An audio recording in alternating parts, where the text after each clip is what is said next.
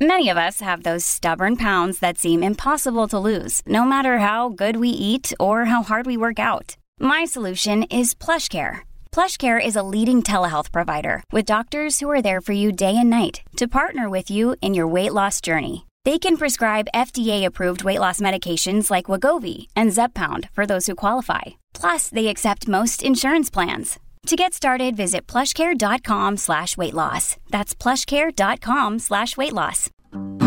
You're listening to a flash briefing from MLive with your host, Jessica Shepard. This is Michigan News from MLive for Thursday, December 9th. The Mackinac Bridge could soon allow tractors and other farm equipment to cross. Pfizer says its COVID booster offers protection against Omicron and a Southwest Michigan school district reverses a ban on pride flags in classrooms.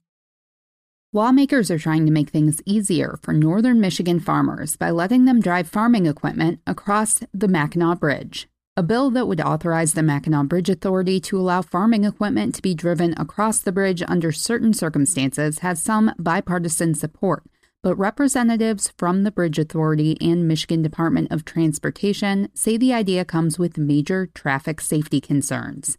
Farm tractors, self propelled application type vehicles, farm wagons, and any similar equipment used to transport products necessary for agricultural production could cross under the proposal. The vehicle would have to comply with all the applicable requirements of the Michigan Vehicle Code and must be able to accelerate to and maintain the minimum speed required to cross the bridge. While tractors are allowed on most roads in Michigan, limited access highways prohibit pedestrians, bicycles, and certain vehicles like large farming equipment.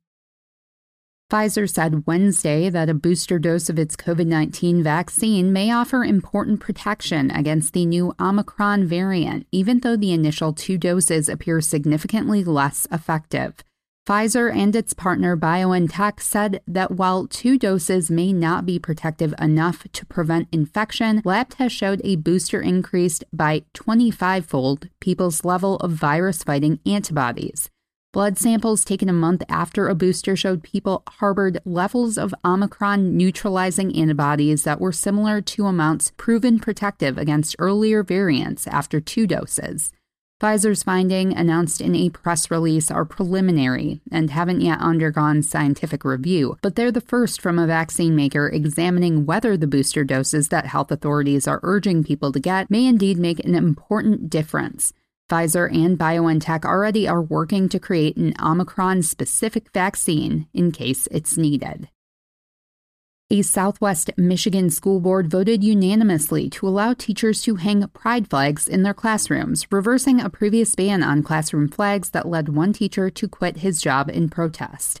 After spending nearly two hours in closed session to discuss the issue, the Three Rivers Community Schools Board of Education voted 7 to 0 to allow pride flags to go back up in district classrooms during a Monday board meeting.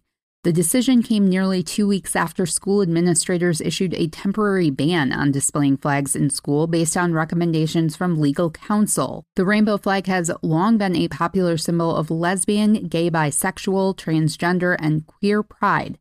In a November 22nd email, Three Rivers school staff were directed by administrators to remove any pride flags from their classrooms until further notice. The temporary flag ban prompted Russell Ball, a physical education and health teacher at Three Rivers Middle School, to resign from the district in protest. Ball, who identifies as bisexual, said he was hurt and disheartened by the directive from administrators.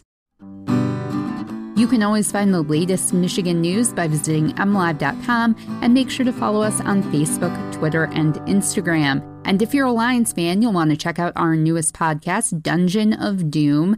You can find it wherever you listen to podcasts. Just look for Dungeon of Doom, a Detroit Lions podcast from MLive. We'll be back here tomorrow with more Michigan news from MLive. Thanks for listening and have a great day.